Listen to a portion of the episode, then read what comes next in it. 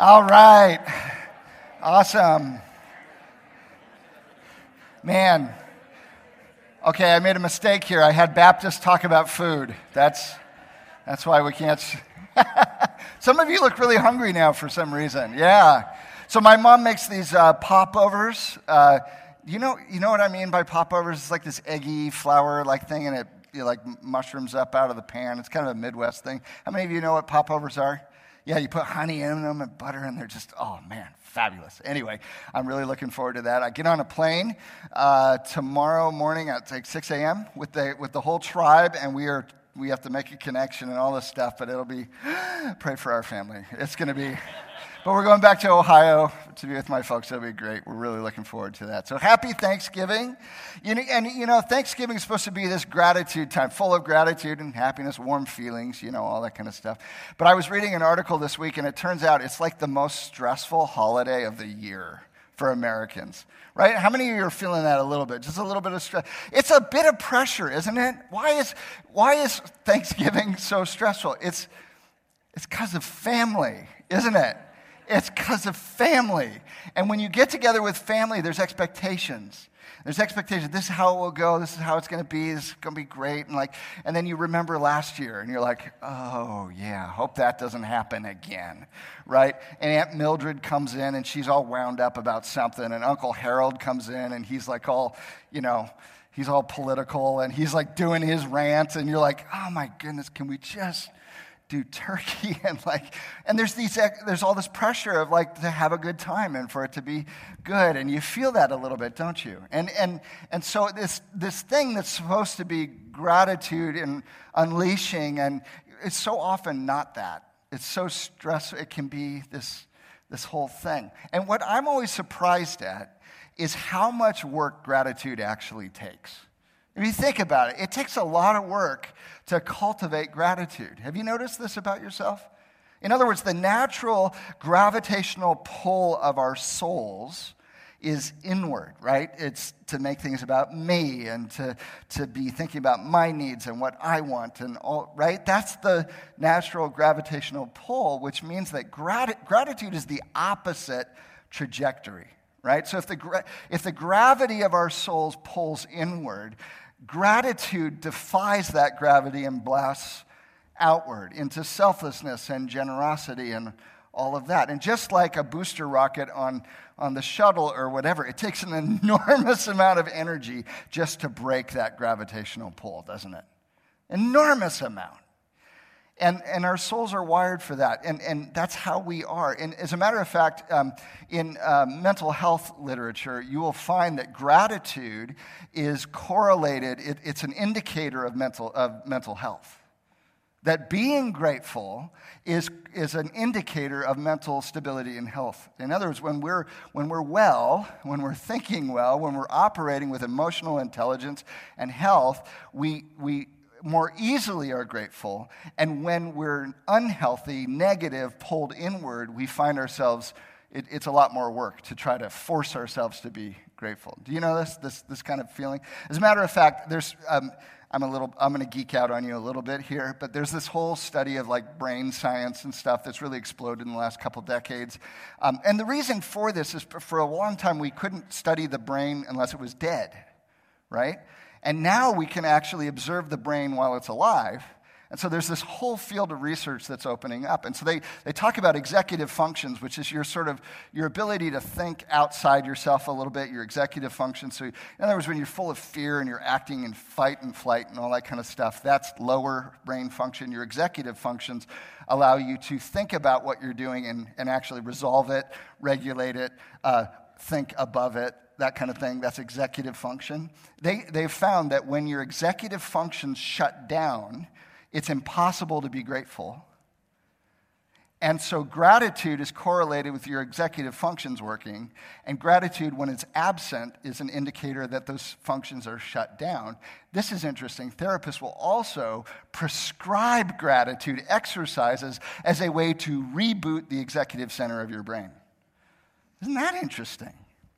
So, so gratitude is correlated, it's an indicator of mental health. It's also an indicator of spiritual health. Spiritual health. So when we are spiritually healthy, when we know who God is, we're living in light of the identity of who He has called us to be. We're centering into the truth of His Word. We're living in obedience and health with Him and with other people, spiritual health. Gratitude naturally flows. And when we're spiritually unhealthy, gratitude is difficult and, if, you know, at best, forced. Does that make sense? So here's the question I have, right? So we're walking into Thanksgiving now what if I'm not grateful? what if I'm walking into the week where I'm supposed to be grateful? When everyone around me says they're, you're supposed to be grateful on Thursday, you know, you have four days, you figure it out, right? But what if I'm not?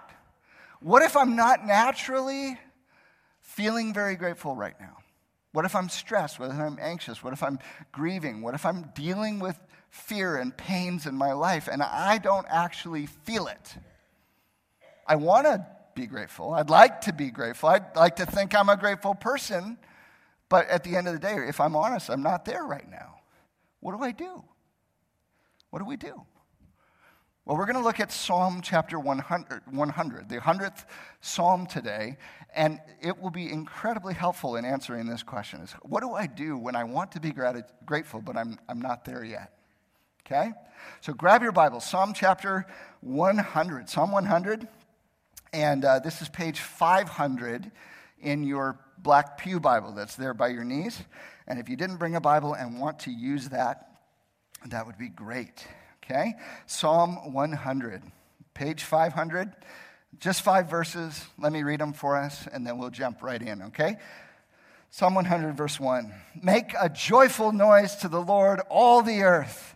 Serve the Lord with gladness. Come into his presence with singing. Know that the Lord, he is God. It is He who made us, and we are His. We are His people and the sheep of His pasture.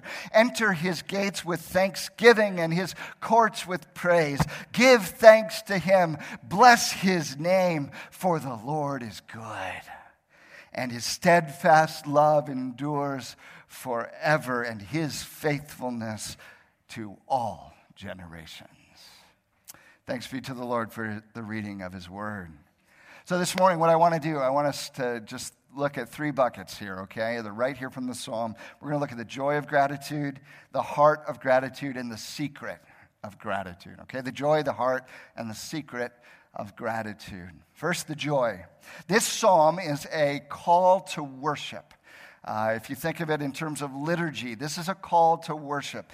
Uh, it is a call to gratitude, to thanksgiving, to worship and praise, to, to render service unto God, to sing joyfully in his presence, to come into the ancient temple in Jerusalem, uh, the uh, Jewish temple overflowing with praise and songs of gratitude, to bless the name of the Lord and give thanks unto his name. This is what this is. And so, this is likely a psalm that was used in one of the great Jewish uh, festivals or feasts. So, what you have is the, a pilgrimage from all over the nation of Israel, people from all different places who are coming, streaming in, uh, who are bringing their thank offerings, their, their offerings of thanksgiving and praise and worship. They're coming to the temple to present these offerings to God. And so, this is the idea of come on in, enter the gates with thanksgiving and praise. He deserves it. Serve up these sacrifices, these gifts, these offerings in His presence. And, and, and of course, there's a great great feast that is shared by the nation uh, coming out of this. Probably, even likely, this might be harvest time when they're coming and bringing their gifts, their first fruits from the harvest. And they're going to share a meal, and all the poor people from all over the nation will come and they will eat and feast with everyone else. And it's this great national celebration. It's not unlike this next week for us in our nation. It's a, it's a moment where the nation paused and gave thanks to God. Now, what I want you to see here is the structure of this psalm because the structure is super important and it has all kinds of implications for us, okay? But I want you to see first, do you notice that verses 1 and 2 are parallel to verse 4? Verses 1 and 2 are parallel to verse 4. Let me just read them. Make a joyful noise to the Lord, all the earth. Serve the Lord with gladness. Come into his presence with singing. Hop down to verse 4. Enter his gates with thanksgiving and his courts with praise. Give thanks to him. Bless his name. Both of these verses, these three verses, both of these sections are parallel with each other. They're both of them a call to live in joyous worship, aren't they? It's both, both sections are about that. Live in joyous worship. Come, sing songs, give service, give praise. Come with thanksgiving and praise, entering the courts of God. This is the scene. Okay? Live in joyous worship. The second thing I want you to see is verses 3 and 5 are actually parallel as well. Look at verse 3. Know that the Lord, He is God. It is He who made us, and we are His. We are his people and the sheep of his pasture. For the Lord is good, and his steadfast love endures forever, his faithfulness to all generations. So the first, those first pair are all about living in joyous worship of God, and the second pair are giving the joyful realities that ground the call to the worship in the other two. So it's marbling back and forth, but it's saying, live in joyous worship because of these joyous realities, right? And notice that in the, in the first pairing, you have imperatives, they're, they're, they're commands, right? Make a joyful noise, serve the Lord, come before him with singing, enter his gates with thanksgiving and praise, give thanks to him, bless his name. They're commands. They're, they're imperatives. We have to do them, right? He's saying, come do it. This, you have to do it. And then he says, but I'm not just going to make you do it just because it's sport, you're supposed to do it or because you can just screw up your willpower and go do it. He says, no, let me give you the foundation of it, the grounds of it down below. Because of these joyous realities, I'm now going to call you to worship. Because the Lord is God because He made us and we are His. He is good, He is loving, He is faithful. This is the basis, the reason, the fountain of the call to worship above. In other words, what he's saying is gratitude is the necessary fruit of good theology. Do you see that? Gratitude is the necessary fruit of good theology. There's no, listen, biblically speaking, to get your head around who God is is not an end in and of itself. It is meant to propel us into worship and gratitude and thankfulness and praise for all that God is for us. So to live, to, to know who God is, is to be changed, and that change will evidence itself in gratitude. You see the connections? Now, there's something that, that can break down between those, between those two things a, a discovery of the truth of who God is and a grateful lifestyle. Where's the breakdown? Where does it break down? Between the reality of who God is and a grateful life of generosity and praise and all that, where does it break down? Right here in my heart in my heart. So this takes us to the second part, the heart of gratitude. Okay, the heart of gratitude. Let's talk about this for a second. Do, do you see that there's a sequence here? He's saying that that, that, that starts with a, an encounter with truth, a radical uh, understanding of who God is for us that then stirs up our affections. Affections is more than just emotions. Affections is like the deep, uh, the deep emotions of our life. So not like infatuation, but like falling in love. That's affections. Okay? Not just emotions, but affections. So God, a radical understanding of who God is for us that stirs up the affections in my soul, which prompts me to worship God and that worship reframes my life so that I live in a different way and my behavior is actually affected. Do you see the sequencing here? There's a logic to this progression. If I've got to know the truth to know who God is for me, in order that my affections might be stirred up and I might worship and then live differently in light of what I've seen or know. Which means that every piece of this these pieces are foundational to the next piece. In other words, I, I, if, if I don't see the truth, I'm never going to have my affections stirred. If I don't have my affections stirred, I'm never going to go worship. And if I don't go worship, I'm never going to behave in a different way. And this is huge because we started this by asking the question what if I'm not grateful? What if I find myself in a position where my behavior is not behavior that's consistent with gratitude? I don't feel like giving thanks. I don't feel like being grateful. I don't feel like, right? And so often we go over to the behavior and we try to fix behavior with more behaviors. This is January 1 and New Year's resolutions. And they work for a month, but come February, you're stuck, right? Why? Because you can't fix behavior with behavior. The only way I'm going to modify my behavior is if I, the key to understanding how to change behavior lies in worship. And the key to understanding how to change my worship lies in my affections. And the key to understanding my affections, changing my affections, is an encounter with reality and truth.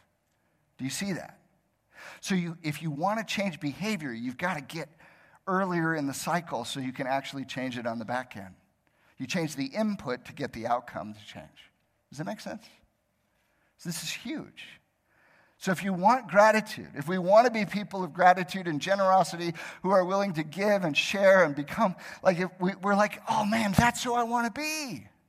That's who I want to be this Thanksgiving. That's who I want to be all year long. It's who all the people you like to hang out with are like that.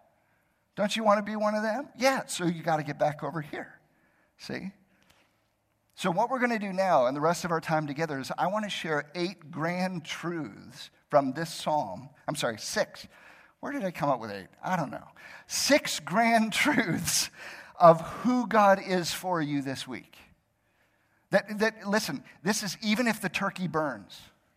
These are true. Even if the car breaks down, even if Mildred blows a gasket, this is true okay? Even if nothing goes the way you hope it does, these things are true. You can bank on them and put your heart in them. And here's my prayer. Here's my prayer as we look at these six things. My prayer is that you would have a fresh encounter with these truths that would stir your affections, that would change your heart toward worship, and would modify your behavior so that you become the grateful people that you are called to be. Does that make sense? This is what I'm praying for me too fresh encounter with truth that changes our affections, that makes us worship and behave differently. This is what we're going to do this morning. Okay? Six of them. Secrets of gratitude, right here. This is the secret of gratitude. Six things. We're going to look at two verses.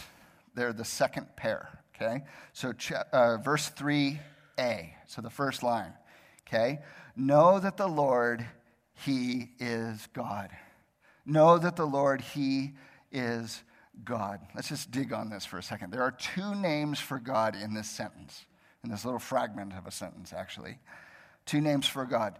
There's He is the Lord, L O R D, capitals. Whenever you see capitals in, your, in the Old Testament, it is a reference to the proper name, the personal name of God, Yahweh. Yahweh. It's the name that God gave when He made covenant with His people. So, this is the covenant keeping God. It speaks to his loyalty, his faithfulness, his love and devotion to his people. There's another name for God here, which is Elohim. And you see it under the word God there. It's translated Elohim. Elohim is the word that is used in the very beginning in Genesis 1 when God created the heavens and the earth. Elohim. So this is, the, this is a reference to the creator God is the God who has power and authority and strength and might and who spoke and everything came into existence. Elohim. Okay?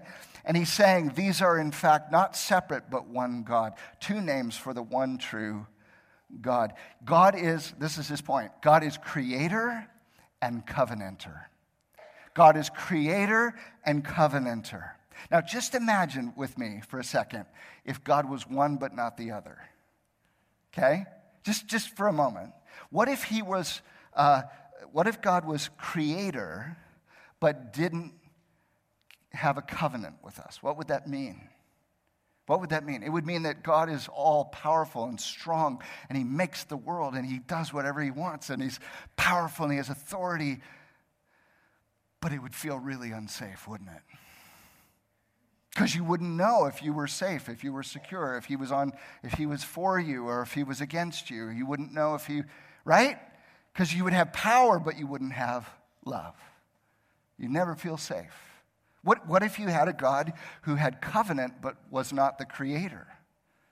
Well, if there's another God who created the world and God wants, it's a different God, but he wants to make a covenant with us, you'd never feel safe, would you? You'd feel loved because, hey, this God wants to, but he didn't make everything, so that means someone's more powerful than him and the rug might get pulled out, right?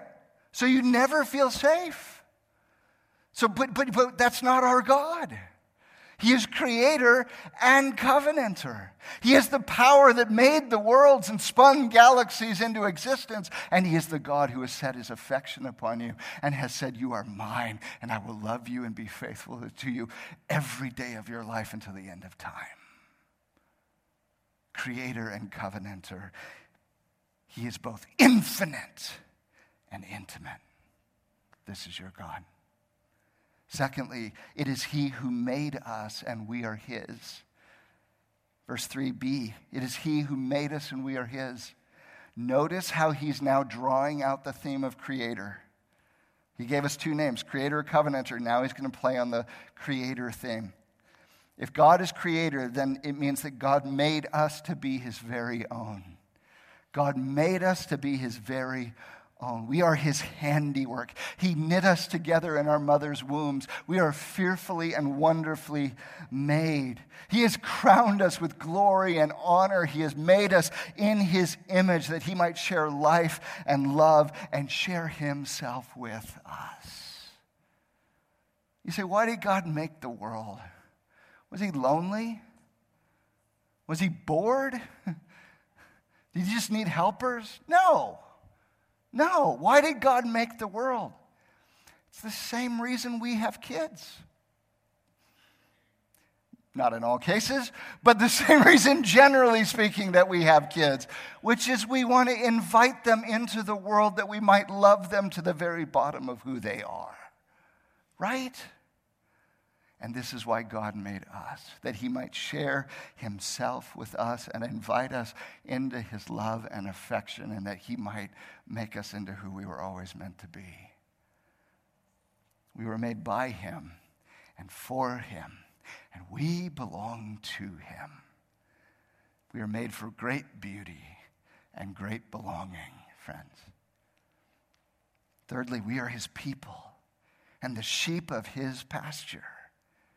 So now we've made the shift from creator, we're going to go riff on covenanter now, okay? God has chosen us and shepherds us. That's what he's saying. God has chosen us and shepherds us. In other words, there's, there's some, listen, there's something special about being chosen, isn't there? Being handpicked, selected, and singled out. If you know, out of all the room, he asked you to dance. Out of all the people, he, he's the one who said, Would you go out with me? And of all the people, she's the one who gave her number to me. And she said, I do.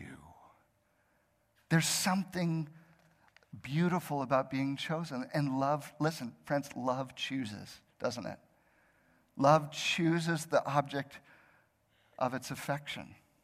In the Old Testament, God chose the people of Israel, not because of anything special that they did, or that they were better than anybody else. No, no, no, no, no. He just chose them because he chose them. He loved them because he loved them. Right? He set his affection on them. And they became beautiful because he loved them. And in the New Testament, God chooses his church. Not because there's anything awesome about us, right? I mean, look at the guy next to you, right? He's like, no, no, apparently not, right? Listen, God didn't pick you because you're amazing. He set his affection on you because he wanted to. He loves you because he loves you. That's it. You realize you put anything in there as a reason to love. He loves you because you're obedient. No, because one day you won't be. He loves you because you're, uh, you're nice. No, because mm, Thursday. He loves you. He loves you. He loves you because you're beautiful. That, mm, okay, some of you. Need to just get a better mirror. I'm, no, I'm just kidding. I, am kidding. No, I'm telling you, It's a mirror. It's me. I'm talking. About. Anyway, no. Listen, we, right? He doesn't love you because you got it all together, because everything's nice. He doesn't because because you clean yourself up. He doesn't love us for anything in us. He loves us because he loves us. Period. That's it. He loves you. And because he loves you, he's made you his people. We are chosen and beloved and precious and protected in him. And he's our shepherd. The Lord is our shepherd, friends. We shall not want. He nurtures and guides and cares and provides and protects and defends and secures and upholds and keeps us. And he calls us by name, and we follow him. He will never leave us. He will never forsake us. He is with us always and forever. That's our God. We're His very own, and He's very near. Number, what is this? Five? Four. Number four. Verse 5a For the Lord is good. The Lord is good. God, listen, friends, God is always good to us. God is always good to us in good times or bad, we have a good, good Father. Amen? And notice the capital letters again. This is Yahweh, the covenant keeping God. He is the one who is for us and never against us. His promises are yes and amen for us in Jesus Christ. So, in times of abundance, we sense His blessing and favor and His kindness to us. And we recognize that He's protecting and He's defending and He's generous and He's blessed. And in the lean times, friends, when sorrows like sea billows roll and when hope seems hard to find, we recognize that in all things God works for the good of those who love Him, who are called according to His pleasure. Because we have a God who is a redeemer who, even in all the things that are intended for our harm, is working always for our good. Always. And God's goodness holds us on the mountains and in the valleys. Did you have a good year? God is good. Yes? Say it with me. God is good. Did you have a bad year? Say it with me. God is good because God is good and all the time. That is good. Let's just do that. That's I know this cheesy church stuff, but all right. God is good and all the time. Amen. Amen. Number five. Number five. Verse 5b His steadfast love endures forever. His steadfast love endures forever. Here's the point God is always loving to us. God is always loving to us. This is God's chesed love. Say that with me. Chesed. Ready? Can you do it? Ready? One, two, three. Chesed. Oh, man. Yeah, wipe the person's head in front of you. Yeah, chesed is God's covenant keeping, loyal, faithful, enduring love. Sally Lloyd Jones calls this the never stopping, never giving up, unbreaking, always, and forever love of God. I love it. It is patient and kind. It's never envious or boastful. It's not arrogant or rude. It's not insistent on getting its own way. It's never irritable or resentful. It's it never rejoices in wrongdoing, but always with the truth. It's a love that bears all things, believes all things, hopes all things, endures all things. It's a love that never fails, never stops, never quits, and never comes to an end. His love endures forever. And friends, because God is love, He loves us always. Always. Number six, 5c, verse 5c. and his faithfulness to all generations. His faithfulness endures to all generations. Listen, God is always faithful to us, friends. God is always faithful to us. He's promised us, hasn't he? Listen, a lot of people have promised to be faithful to you and to me. And then they systematically let us down, right? I mean, that's the history of our experience in this world. People who promise and maybe mean well, but always end up disappointing. And God is saying, listen, you, you have a choice. You can either become bitter and cynical about all of that, or you can fall into my faithful arms because I will never let you go. I will never leave you. I will never forsake you. I will be faithful to you until the very end of time. Deuteronomy 7, verse 9 says this. It sounds just like this psalm. Know therefore that the Lord your God is God. He is a faithful God, keeping his covenant of love to a thousand generations to those who love him and keep his commands. Listen, friends, listen. God is not going anywhere. He will never walk out on you. He will never stand you up. You can count on him. Never will I leave you, Jesus says. Never will I forsake you. I will be with you always to the very end of the age. And do you notice how these last three things are interconnected? God is always good to us. He is always loving to us. He is always faithful to us. Because God is always good to us, we can trust his intentions. Because God is always loving to us, we can trust his actions. And because God is always faithful to us, we can always trust his presence. Do you see that? He's good, we trust his intentions. He's loving, we can trust his actions. And he's faithful, so we can trust his presence. I was on the internet yesterday. Isn't a great place, the internet? It's just such a wholesome place. I just feel right at home there. Anyway, but I, I was on the I was on social media and um, I saw this. You ever so often you get a little moment, right? This was one of them. I saw this story about a guy named Michael and Linda. Michael and Linda, they're married. They've been married 34 years. Michael has Alzheimer's and doesn't have memory of very much from day to day, okay? Earlier this week, he looked over at Linda and said, I really like you. Will you marry me? And she said, my darling, I would be delighted to marry you. And so yesterday they renewed their vows. And that's so sweet? And listen, humans are really messed up. Just as a whole, we're a mess, aren't we? And yet, in that little moment, I thought I saw the face of God just a little bit.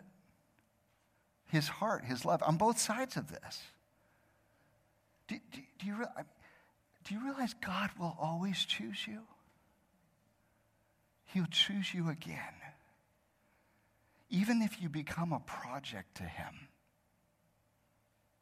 even if you forget His love, even if you're not even in your right mind, He will choose you again and again and again. Because He loves you. This is your God, your Lord God, your creator and covenanter, who made you to be his very own, who has chosen you and shepherds you, and who is always good to you, always loving to you, always faithful to you to the very end. So, friends, make a joyful noise to the Lord. Serve him with gladness. Come into his presence with singing. Enter his gates with thanksgiving and his courts with praise. Give thanks unto him and bless his name. Let these realities, these truths sink deep down in your heart. See them and know them so that it stirs your affections, your heart, and you are turned outward in worship and awe and praise, and let it shape the way you live so that you change and become the people God has always meant for you to be. Don't you see? So here's our takeaway I, I, we're, we're, sometimes I send you home to do homework, right? Today we get to do it right here, right now. And so I want us to do something. It'll be a little awkward, I hope. We'll get over it, okay? All right? I want you to find th- two to three people, find, find a neighbor, actually, just find one person. Find one person and share a couple things that you're deeply grateful for that God's doing in your life in this season. Let's praise and worship him together. Let's just, just share, right? And find that level of vulnerability that feels good and fitting in the trust in the relationship and all of that, okay? But can, can, we do that? Can we just huddle up with somebody around us? Let's just share out loud. We'll put some background music on for a few minutes. Let's just share and worship and thank God for who He is, for what He's done, and how He's blessing us, okay? Can we do that? All right, pair up. Let's do it right now. Come on, everybody. Let's do it. It'll be great.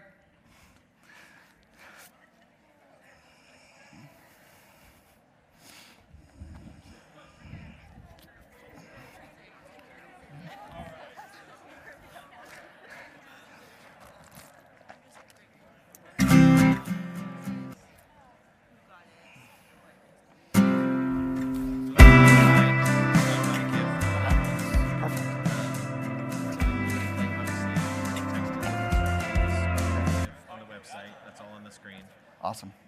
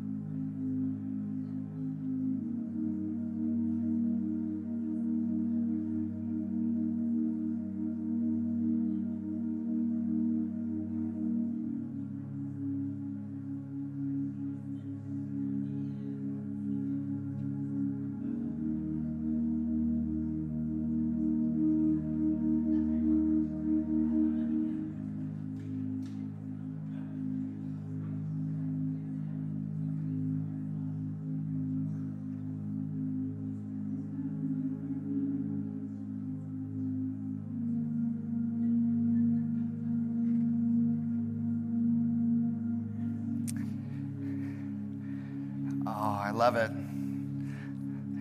I hate to cut short your gratitude. This is good. This is good. So that this is phase one of our gratitude. Okay, this is where we share. This is what God wants us to do. Yes, to share, to exalt His name, to give thanks and praise and credit and glory to Him. He deserves it, all of it. So this is phase one, our gratitude to each other. The second thing we're going to do, we're going to sing. We're going to sing. Enter his gates with thanksgiving and his courts with praise. Make a joyful noise to the Lord, all the earth. Some of, some of us have the gift of singing like I do, which is I'm great there and not here. right? I was mortified. The other week, they accidentally left my microphone on, and I was singing, and I could, oh, it was horrible. So I shut up really fast, and all God's people said, Amen. Yeah. But listen, listen, even if you have my gift, okay, he says, make a joyful noise, right? I can do that, right? It may not be beautiful, but it's joyful and it's noise. And it's all the earth, and that includes me. Yeah? So let's, as we sing now, would you just, just forget the people around you and just sing like from your heels, like no one is listening except your Father, because He's the only one that matters anyway. Can we just belt it out for His glory? Can we do that? The last thing we're going to do, and I, unfortunately, first service was so generous, it blew our whole plan. We had these giving trees, and they were full of tags of gifts to give, and they took all of them. They were like, we're going to show for second service how it's done, all right? Which means we have to rally and figure out how we're going to be more generous than first service, okay? So here's what we're going to do. As we sing and worship in this next song, we have a chance to give back. And we're going to have the ushers come down. This is like a benevolence offering. It's going to go to families in need. It's listen, when, when they came into the temple and they did their offering, right? It was for the poor in the community to come and eat and share in the meal and the gratitude of all that what God had done, right? God's blessed, listen, God's blessings don't get uniformly distributed on this earth. True? It is our job as God's people to make that, to show mercy and grace to each other that He has. So if God has inordinately blessed us, it is in order that we might be a blessing to others. Do you see that? So our job is to willingly set this right a little bit. So, this is what Thanksgiving is about. This is what worship in the temple is about. This is what we're going to do. So, gratitude leads to generosity and it changes us. So, here's what we're going to do because we don't have tags to do and they did all that. The ushers are going to come. This is a chance to be generous. Those tags are like $10 each in general. So, could you give like $10? Your first gift, and we will make sure all of this goes to families in need this Christmas, okay? And we will amplify what we're doing through the giving tags and other things. We will make it all count for Jesus. So if you can give like 10 bucks, I know some of you are not cash people, so we will have a text to give deal on the screen. We do right there. And if you text to that number the word care, it will, how does it work? It'll bounce back and tell you, and you, it'll take all your money. I know that freaks some of you out. It really does work, so you can do that as well. All right? I know that freaks people out. But anyway, so if you don't have cash, you can do that. All right? And of course, if you want to be a part of this later, you can always swing by the office or bring it next week or whatever. Okay? So we're going to do that. So let's stand. Let's worship. The ushers will come down with plates. This one is the benevolence offering. There will be an offering later, which is just the normal one okay? This is the benevolence one. We'll do the normal offering later. I'm sorry. Again, I know that's confusing. We didn't plan this this way, it's just how it worked. Okay, let me pray for us and then we will stand, worship, and give in generosity. Father, we thank you for who you are and the radical truths that shape our lives, stir our hearts, and prompt our worship and all of our lives to be given to you and surrender. And Father, we no, there's no more fitting or reasonable act of worship that, that we give all that we are as a spiritual sacrifice, an act of offering who we are to you. And so, this money and this stuff, this is just a small taste. What we're giving you is ourselves. We offer all that we are to you. There's no more fitting thing we could do, for you have given everything for us. And we love you and we worship you in Jesus' name. And all God's people said, Amen.